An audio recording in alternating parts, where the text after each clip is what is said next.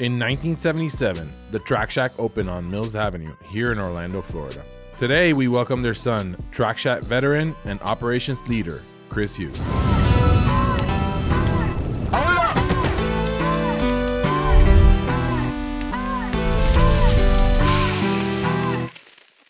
Please introduce yourself. Um, I'm Chris Hughes, And? General Manager, uh, Operations Director at Track Shack. Track Shack. How long has Track Shack been around? 45 years. So Which you just celebrated recently. we, right? we had our 45th anniversary last week. Um, big blowout sale and celebration Saturday, which was awesome. We had our, our anniversary 5K in the morning. Um, so I was lucky enough to get to run the race and then just be out there grinding on the sales floor with my team all day. Um, and I have to thank you uh, because we needed every bit of parking that day. and, uh, and I know you had finally gotten your permits to start the Pigsley construction and, and put it on hold till yesterday for us to have that event. Um, so that was good teamwork, man. I appreciate it. But it's, yeah, it's crazy. I mean, I'm 32, so the store has been around for 13 years longer than me, but it's been a, a foundational part of my life from the day I was born. So being part of that over the weekend was, I mean, it's it's weird to be like emotional about a sales day, but I mean, I came home and like, you know, my wife's like, "You, you okay?" And I was like, I was tearing up a little. I was like, Sure. it's, uh, you know, it's it's powerful. I'm just so proud of my family. because I think we're in the same kind of boat. Like I grew up in the ice cream business with my dad, and you you grew up in the shoe business with your parents. So they started 45 years ago. Give me a little bit of the background, like how you grew up in the business, right? Sure. Being really young, neither myself or my sister, I think, would ever have dreamed of wanting anything to do with the business because we put on the races every weekend, right? So, Okay. like, when my parents couldn't afford babysitting, we were young and like the store's done very well and, and we've lived great lives. My sister and I are lucky. But when we were real young, things were still growing, man. And my parents were still building the framework. And, uh, so like they took us to the race and like one of our employees would watch us in like a stroller when we were like five or six, we're toddling around. So like 4 a.m. wake up calls Were every rough. Saturday when you're like five years old, it gets really old, man. So when my sister was like 13 and I was 10 and she could watch me, we're like, nice, we'll sleep in, you know, like watch cartoons at the house. Um, so for me, it was when I started to run track. Um, and that that kind of coincides with What age did you start running? so like I ran it all through middle school. Okay. I was a, a fat little like in sixth grade. I was this chubby like no, I'm, I'm dead serious. I think I, I think I was like I was probably too. I was probably like five foot you know two in sixth grade Right. and weighed the same that I was like my senior year running cross country weighed at like five nine because I just you know sprouted you up and, and didn't pack any weight on. Um, because you know, you're running 60 miles a week, you stay, you stay thin. But in eighth grade, I kind of hit that first growth spurt. I thinned out a little, and I ran a decent time in the mile. And even then, still, I was playing Pop Warner football, and I'm thinking like, oh, I'll try to do that in high school. And I was on my way to Edgewater, who had just played in like the last three state championships, and they had like kids going off. You know, I was never gonna make that football team. Okay. And um, the cross country coach uh, just really encouraged me to come out. He had literally been there since the 70s. He had coached against my dad when my dad ran at Winter Park. Really? Yeah, and he's like, "Hey, you ran that, you know, whatever, it was like a 540 mile, decent for a middle school kid. But would you come out for the team?" And and my pops basically was like, "I don't care if you run, like, it's the family sport, but like." It's not a big thing. Yeah, but Coach Benz, he liked a lot. Who was at Edgewater? He's he's like Ted Benz is a great guy who would like, even though he was at a different school in high school, I guess it helped him out. He's like, go to one practice.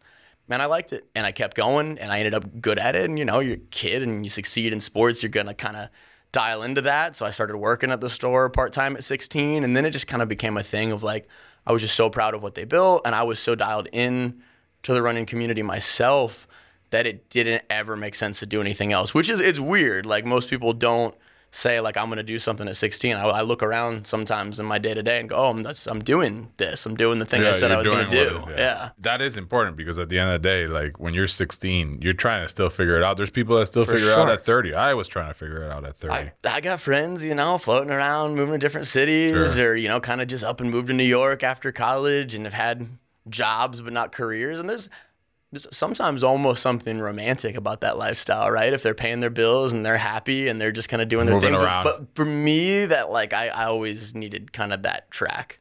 Like knowing what the end game was. So you go to college, I think in Florida State, I right? did go to Florida State. Yes, Because you sir. went with Jake. Yep, yep. Yeah, I met yeah. him in my first class of my first day of freshman year. For people that don't know, Jake was my running coach, and he used to work at Track Shack as He well. did. He did. He works for Brooks uh, Running now, which, Which is great. Is hilarious because his last name is Brooks. Yeah, that's funny. I forgot that. That's funny. After you graduate, you just go straight into the family business. I did not. I didn't. And this is where I give uh, my parents a ton of credit because as much as like, as much as I say I wanted that sure thing and, and like, you know, yeah, there's that, that bohemian lifestyle of figuring out your next move. And like I said, you see some of your friends do that and you're almost like, oh, that's, that's interesting, you know, floating around. But like, I, I wanted somewhat of a sure thing, but I was not a sure thing, man. In my early 20s, I had a lot to figure out. I was young. I was, was too confident. I was dumb. Um, so they wanted me to work in the industry. So I was super fortunate. Um, there's a company called First Place Sports in Jacksonville. And they, they opened the same year that we did in 1977. They do a really similar thing, except Jacksonville's really big. It's spread out. So they have six stores instead of one, but they put on races. Um, they put on the Gate River Run, which is like the the 15K national championships for the U.S. So you know, really big events like we do as well. And they took me under their wing, let me kind of be an assistant manager for a couple of years, and I would just like send sales reports to my parents and be like, "Look how good I'm doing here! Like, when do I get to come back home?" So they brought me back home, and they're like, "Guess what? You're not going to sell shoes." And I spent the first year and a half uh, at the event side of the company with the operations team. Right back to what I hated at 5 a.m. I was up at 3, 4 in the morning loading trucks and setting up events. Because even though they knew that the retail side of it is, is what I'd known, it's what I've been doing since I was 16, they wanted me to get a feel for, for the entirety of what the company does. And, and frankly, I think what I was too naive to realize at the time, and I, and I think now I benefited from, is they, they wanted to humble me a little bit, and, and loading a truck at four in the morning in the summertime in Florida humbles you really quick. So, My dad humbled me when I was 13, getting me up at four in the morning yeah, every day during summer to go sell fucking ice cream. Dude, I hated it. you do, but like you appreciate it later, right? Isn't it? So it, it's Yeah, I think I funny. appreciate it maybe in my 30s. I and, Yeah. and now it gives me a you know my work ethic is because of you sure. know what my dad built as a base. for sure. Um, I don't give him enough credit for that. So here's the credit, Dad. You know, when I graduated college, I thought I was gonna go back to Puerto Rico to just run the company. You Sure. because that's that's what you think when you're Yeah. 21. And my dad sold it, and I was like, Oh, oh, fuck, what do I do now? oh man, where did you go to school? Sorry. Rollins. Oh, okay. Yeah, I went to never knew Rollins. I had a Yeah, bunch of friends that went there. Okay, cool. Yeah, so I graduated 05 and then my dad literally sold the company in April of 2005. The rug's under, you got no opportunity. Had you and him like talked? Like, was there Oh, I knew formative it was plans going on. that you? yeah. Okay. Yeah, I knew it was going on, but but I still thought that it wouldn't go through, right? So I I said, man, like you know the possibilities of this happening, and then it did. Yeah. Um, and and obviously I think it was for the best because I I wanted to stay in the states. I didn't want to go back to Puerto Rico at that point. Uh, but I did years later, and then I end up getting fired, and that's how I get in the restaurant business. Okay. All right. Yeah. Fair enough. So so you basically did that in Jacksonville. Yep. How did they move you around so that you could understand the operations of a company like that? Because six stores is a little, it's it's it's intricate. You know, there's a lot of moving parts and then activities too. You guys do it here. I spent time at most of the locations. They were where I was used the most is they'd had a brand new store. So if you know Jacksonville's at the town center, which is like Huge. yeah, either, you know, depending on what type of shopper you are, it's either retail, you know, heaven or dystopia. Um, and they've actually downsized that store, which I don't blame them because the rent was through the roof. I mean, it was it was this beautiful location.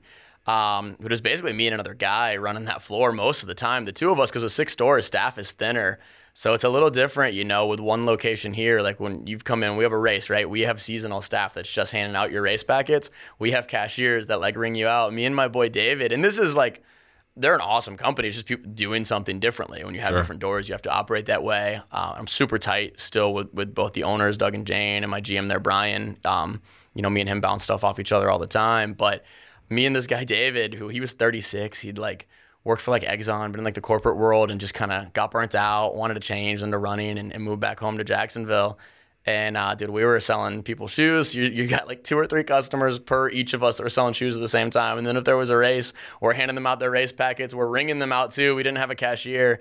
It was uh, it was crazy, but it like it made you learn to hustle. You know, Right. so like when we're super busy now on the floor, it's it's nothing new for me. It was a whole whole training guide of how to do business with less employees. For sure. And I mean, I was super lucky with that twice. I got to see a different framework in Jacksonville because of the six locations and because there wasn't, like I said, necessarily assigned positions like cashier, packet pickup, handout, things like that. And I didn't do as much with their event company. I started learning more of that when I came back home here. But my junior year of college, when I was at Florida State, there was two um, Canadian Olympians. Is it that much funnier? The Canadian that ended up marrying a Canadian one day. Uh, one of which the greatest miler in the history of Canada, probably top five greatest milers in like Olympic history. Kevin Sullivan's been to I think it was six Olympics.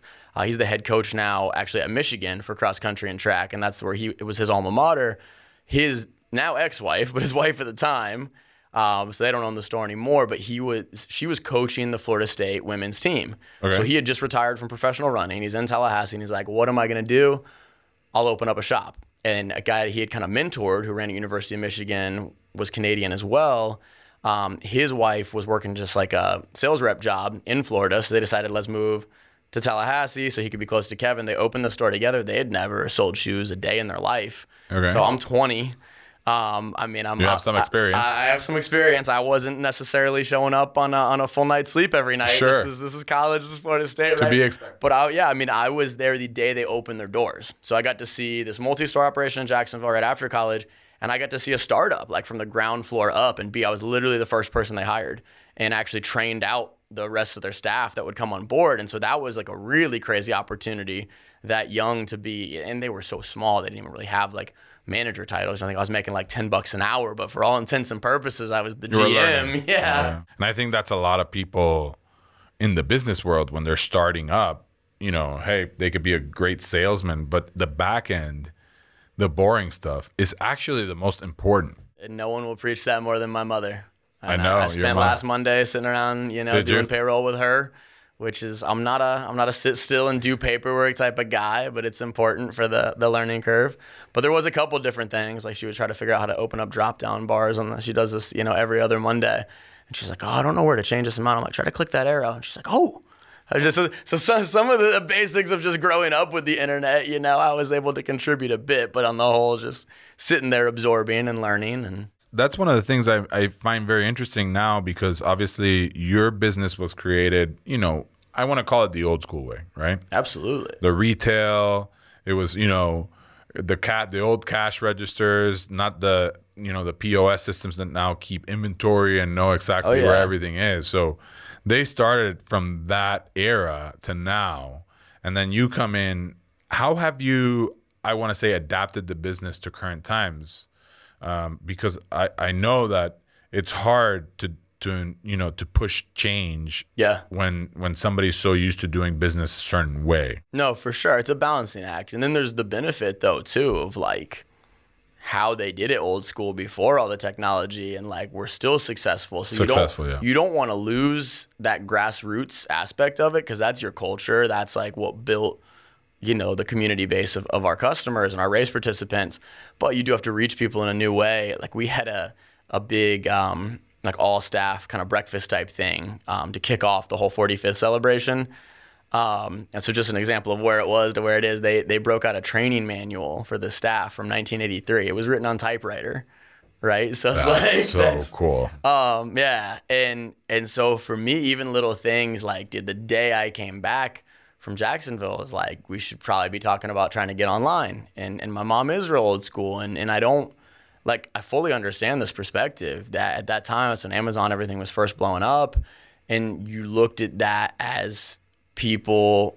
You know, sort of siphoning off our customer base for the convenience for this and that. And my kind of whole thing was like, we'll just you know try to try to meet them in the middle and offer it ourselves but in a weird way covid was a huge opportunity to, To push the tech side of things more because when we had to shut our doors down and we're in Florida so you know thankfully we were ultimately shut down for less than 2 months. So many of our friends in the industry suffered a lot more. I was shut down as well but we thought it could be 6 months. We didn't know. So we didn't have an online store and we shut down. Dude I had the the RIT people wire our phones at the store to ping to my cell phone. Okay. So I'm sitting in my house, and then I had two or three managers at the store that would like answer the phones there and fulfill curbside orders, but they could like transfer it over to me, or if it rang all the way through, it would go to me. And um, I'm on these brands' websites, like drop shipping shoes to people's houses over the phone. Like they're just like reading Oh, me their really? address. I'm typing in the credit card number.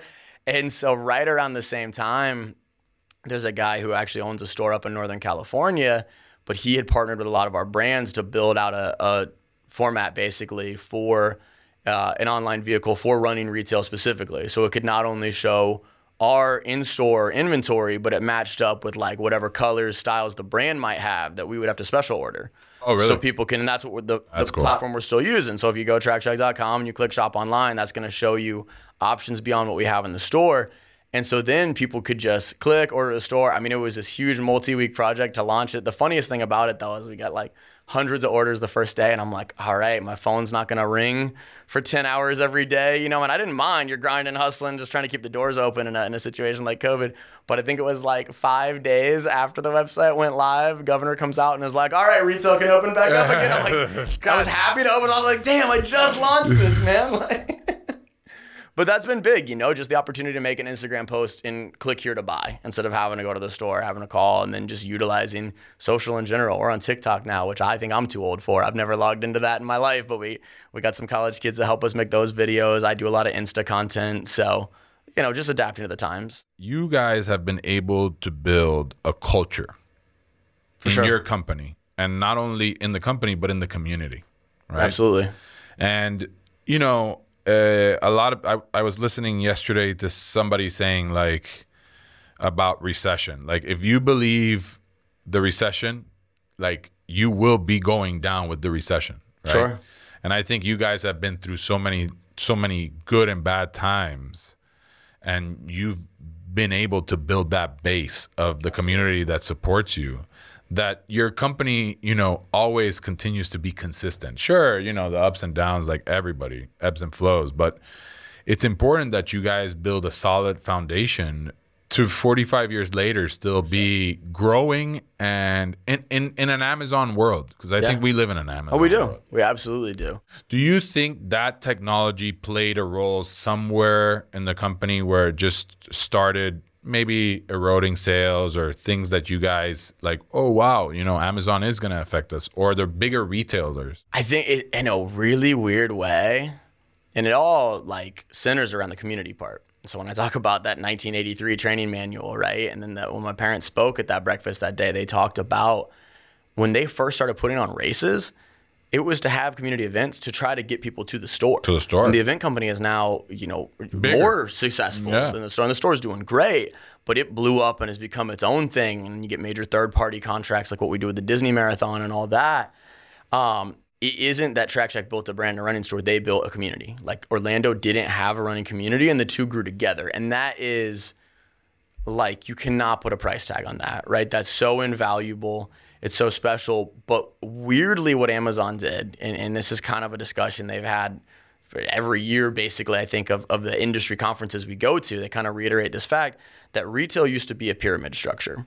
And it was like your little mom and pop like us on top. And then at the bottom was like Dick's and Sports Authority and Academy. Well, only Academy and Dick's are left because it was about convenience and price. And so what Amazon did in offering the ultimate in convenience, the ultimate in price, is they took out the big box retailers that didn't really care about the customer. And they created so it went from a pyramid to a barbell schism. It almost weirdly helped us because our brands help us a ton too. So they have like map pricing, right? So like if you go to hoka.com or brooks.com, unless it's last year's shoe, if it's a current model, you can't advertise it at a price below retail. So if an Amazon Below dealer price. below what the brand has set it at at MSRP, right? So like if you go and find an Amazon dealer that's selling that for cheaper, like if we see that, we can report that to Brooks and they can lose their license, and that's Oh, really? huge. That's huge. And that protects the little guy like us. And so if we have the same price. And then we're analyzing your gait and we're giving you tips on your training plan and showing you what stretches you need to do for your injury. That personal service and touch, people are never not going to crave that. So we went from the pyramid to this barbell where it's the ultimate in convenience and price, and that's Amazon, or it's boutique with a priority on relationships and service. And so we just try to go so all into that and offer the convenience we can with the website and everything else, but it's all about the experience. I think a lot of people focus on the financial so much. And, you know, as I was saying, for us, for example, somebody was telling me about this really ugly situation in a restaurant, a big company restaurant, that they had to fire the manager. Um, And the interesting part is that the manager was doing stuff wrong just to make his bonus, right? So he was cutting corners, and the and he obviously wasn't letting the company know, and you know the company's the store started suffering, Yeah. right? So I see a lot of those kind of things, like you know, with culture, you have to make sure that your staff know that we never cut corners. you know. 100%. We do we do it right every time. We want to build a sense of community. The relationships are very important. Stuff like that, which I think big box retailers lose that. No, for sure. And that's Right. that they're closing rapidly as as a result. So for us in the restaurant business when Uber Eats came in, Right. right? There was a shift temporarily. I don't want to say for a long time because I think people started realizing that the convenience factor is great, but the quality is shit, Right. right? Right. And then now to where we're at now, sure, it served us a humongous convenience and and it helped a lot of restaurants stay alive During the pandemic. during yeah. the pandemic. We didn't do it. I remember talking to you about that. Yeah. I, I saw you in the middle of everything, and you're like, dude, they want like 30%. You're like, no, my Yeah. food's good enough. People will come here. You know, Well, to let them I- come get takeout, and uh, you know, I don't have to lose my cut. And I, I agree with that. Yeah, but a lot of people don't. A Well, lot some of people, people, probably want. That's not I mean to interrupt you, but you probably had peers that wanted to, when they saw that happen, started putting more effort into what they're pushing out the back door as a pseudo ghost kitchen than they were to the customers they're facing, right? Yeah. And you, you forget about the experience. they forgot about That's the the trap. experience. And and and even in the sense of the restaurant being shut down, there is a certain experience with takeout. Like the whole Sure. experience of going to pick it up, and you know you may may see your friend there and stuff like that. Like Dude, it got you out of the house. it got you out of the house. People enjoyed that. I mean, we have so many cool photos of people. There was a couple that came in in their pickup truck and they set up their Yeah. their table on the pickup truck. Yup. I have a picture of that. Like those type of things that you never used to see, obviously, because we've never had this sort of experience. But Right. I thought that it was such a cool thing that people wanted that sense of community because they weren't going out and they weren't getting social that social exposure, Yeah. stimulation, Yeah. and all that. So, you know, I thought the pandemic was interesting in that sense. And now, as we move forward, you know, things fall back right into place where people don't necessarily want the convenience factor. They want to go out and meet people and sit at a table and listen to the noise of the restaurant or, you know, see the experience. And I feel that as a whole, we're moving more towards that again. There's people that were almost like when it's like, hey, don't leave your house and order everything in. Like, it's just you're massive introverts, right? The people Right. who've just always, and there's nothing wrong Nothing. with that personality type.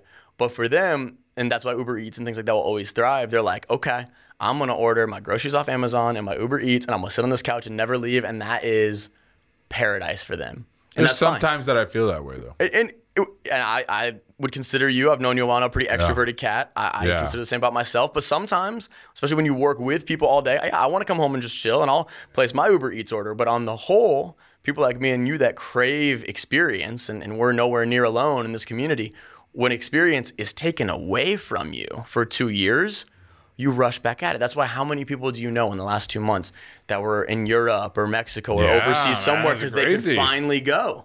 It was crazy. Yeah. This summer, I've never seen so many people post, I'm here, I'm there. Yes.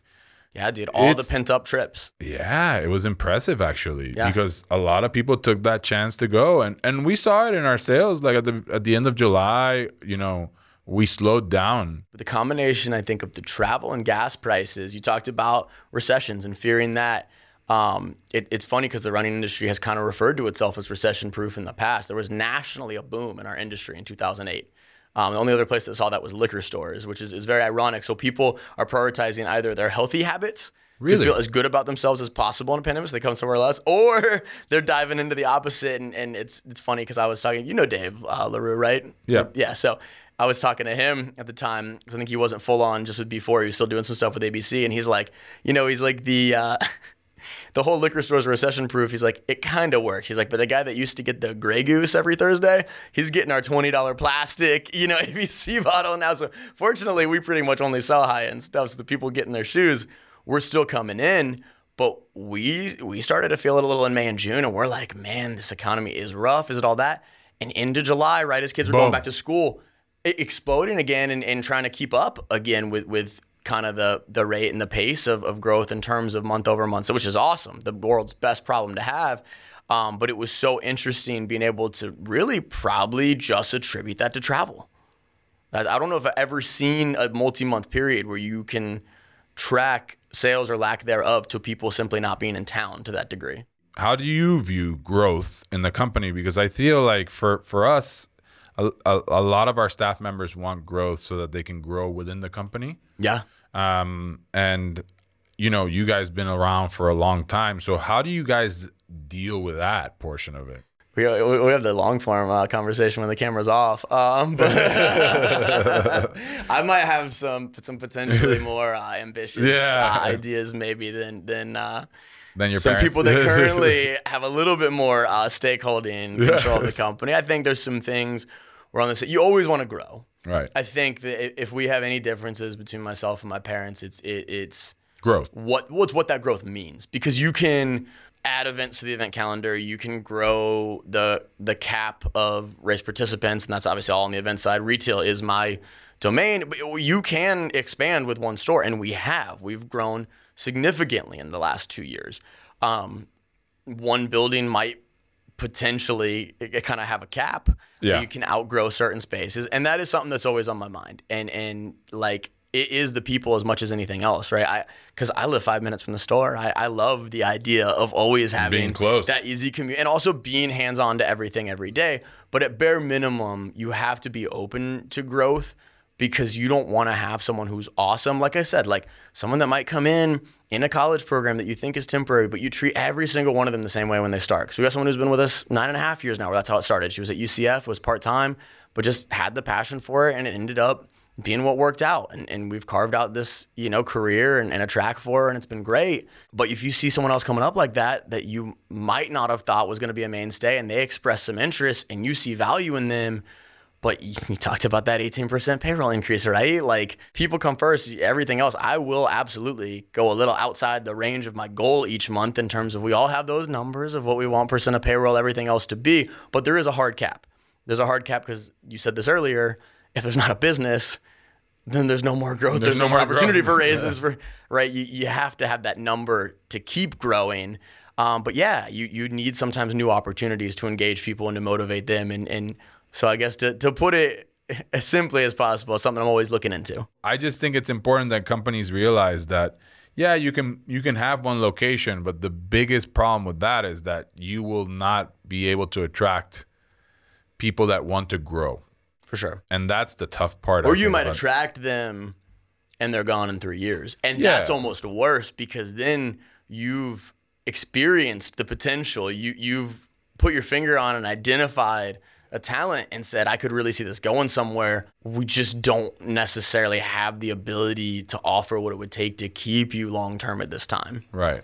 Right. And that's that's brutal. in the retail side, you guys have had that building for a long time. 96.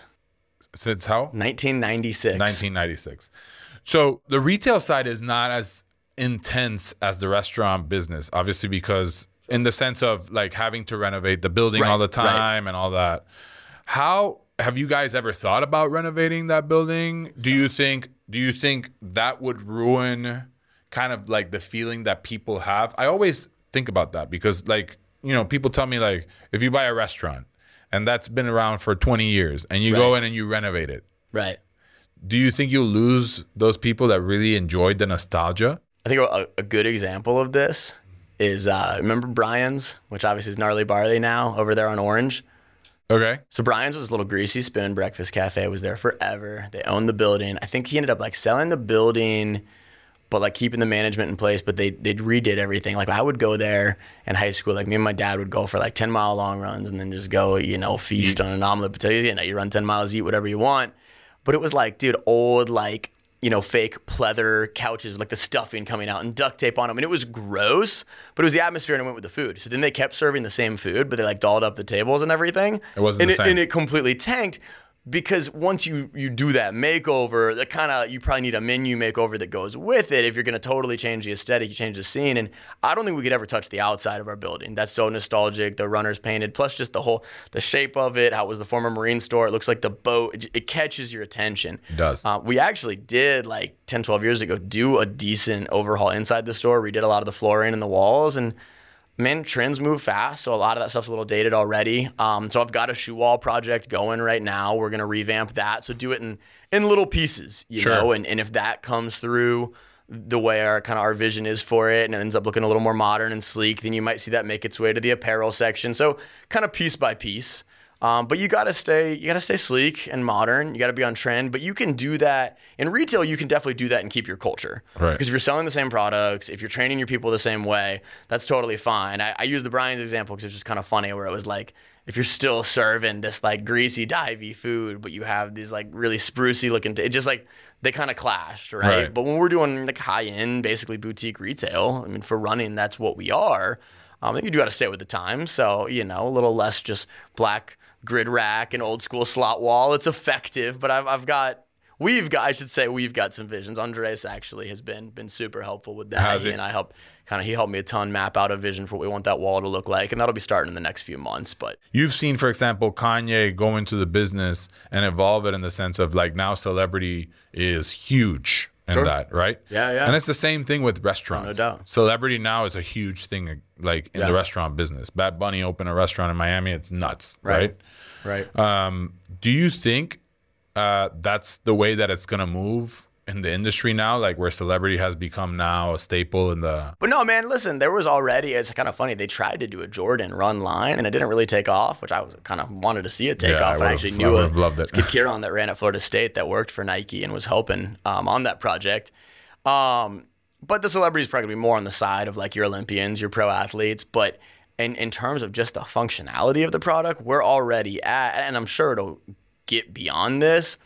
Like there's high school kids running times that there's always been outliers that run as fast as these kids are now, but now there'll be like a, a pack of the top 20, 30 kids in the country that are all doing what when I was in high school would have been like so obviously the single standout who was just so far ahead of everybody else.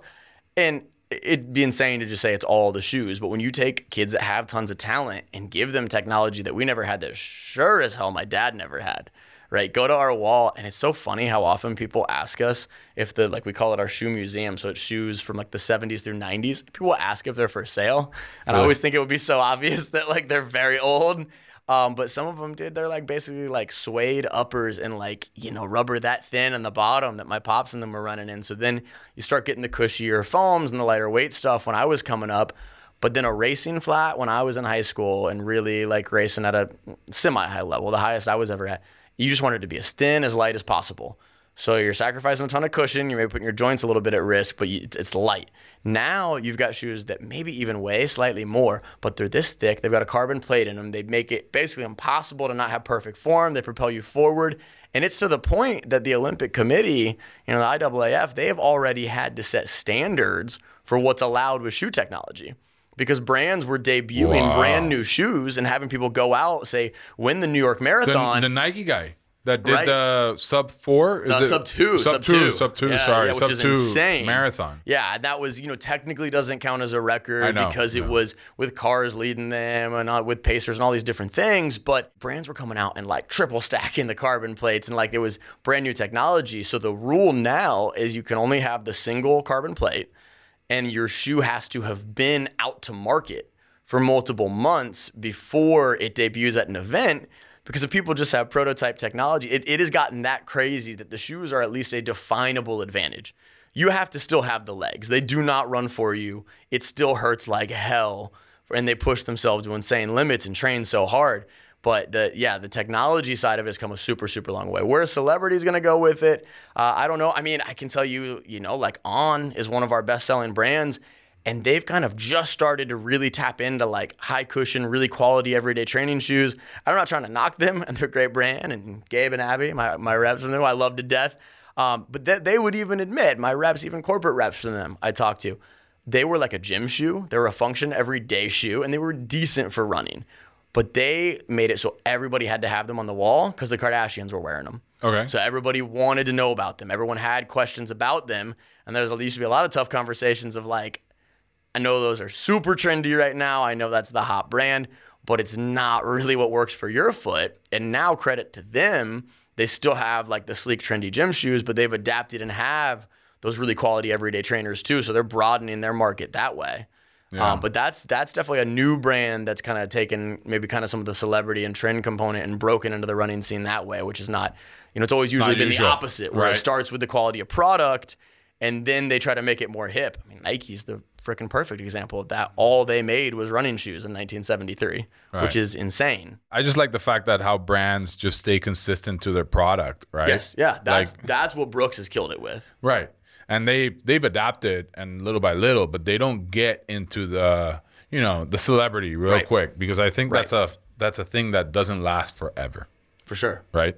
And that's also what you guys have done with your business. You build that sense of community. You build that business to to be doing events around town. Everybody knows Track Shack for doing you know the Disney marathons and all that.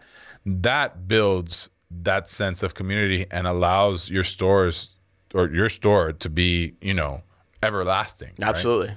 And then you see all these stores that open and last maybe two or three years that are doing the other portion of it, like looking cool and trying to do like, Right. you know, let's say the Yeezys, selling the Yeezys, the Jordans, and all that. People that listen to our podcast are really interested in knowing, you know, how these small companies get get through the hard years of formation For sure. To be able to stay consistent in the long term. Like Yeah. there's a lot of restaurants, for example, on our side that open and you know they're quickly very popular, and then all of a sudden you see, wait, what happened? Yep. Right, and it's and it's the operations Oh yeah. that really fuck it up. It's it's not necessarily that the the restaurant's food is not good. It's just that day in and day out, consistently. Right. And it's listen, having relationships with people like you and, and seeing you grow and thrive and expand and maybe dip your toes in things a little different than what you're doing with Pig Floyd's. It's Yeah. it's inspirational for someone like me going into the second generation of a business and figuring out what are those next steps. And so much of what we talked about today is growth. So like having a neighbor and a friend who's growing and moving in different directions and, and being able to see that helps. But it it all comes back to community, right? And like with Pigs It Takes Off, it's gonna be in part with the Pig Floyd's community following over. And so that's what I said going back to the 70s. Like my parents built a community first and, and the business followed. And it's you have to be driven and you have to love what you do to do that. Because if you're only motivated by the money, eh, if you're very good at what you do, you'll usually be successful. But typically, that's someone who's going to be a successful employee. They're going to be good in a hedge fund, they're good managing a market. They're not going to be an entrepreneur or business owner because you have to you want to eat, you got to make a living, but you have to, to a certain degree, not care about the numbers until you need to care about the numbers. Um, and, and then, like the celebrity, to your point, your running stores, you know, you're not gonna see a running store bringing in Yeezys for the most part, but we know stores that have kind of wanted to only cater to the elite runner, right? And that's a major pitfall where it's kind of like everyone on the staff is fast. It's all about what's your time in the 5K. Our biggest customer base is people that are brand new to the sport, and that's Right. how you expand your community. Is you get people to love something from the ground up, and you get people who are fanatical like Disney Marathon. I mean, Mickey Mouse is a great celebrity. We don't do a Sure, lot of celebrity sure, sure, endorsements, sure. but I will say Mickey does not hurt. Yeah. Um, but it's yeah, community has to be the name of the game, and if you take care of them and you're smart with your financials, it, Yeah. it makes it sound easy to say that because it's insanely difficult to actually put No, it into no, action. yeah, yeah. But you always have to prioritize the community. I just think it's great, and and, and I'll leave you with this. Um, I had the pleasure of running OUC twice, and I feel that you know, for example, a marathon like that, you would see people that pass, passing me because I'm a slow runner that you would never think were into running or, and I don't want to say like you know they they they pass me quickly and I'm like left in the dust, and I, I that's so cool to me at Ah, least it, it can be motivating. it could be motivating because I see people, you know, walking the marathon, like the half marathon, or doing go just going out there. Dude, for sure. I mean, I, was, I told you I was like a 130 pound high school cross country runner. A couple months ago, I was decent bit over 200. I mean, I'd, I'd gotten where I didn't look like that much of a runner for someone who did it in the industry, but I had run it. I'd run for so long that I would like do OUC, and that's what I would joke to my coworkers, like I'm gonna go out and hurt somebody's feelings because I'd pass the, the guy five percent body fat from the gym, breathing so hard, and I just kind of scoot by him at mile ten, like what what is this guy doing? I'm like, True. I've been doing this a long time. I run a lot. It's but, true, uh, man. But definitely, uh, you know. I mean, yeah. I'm 6'8", 280, and I had ladies that were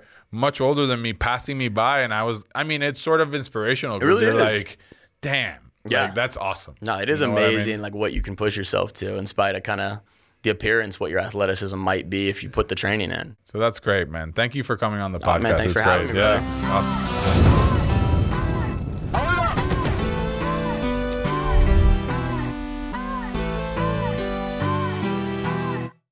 Hey, thanks for watching. I'm gonna sit here you subscribe.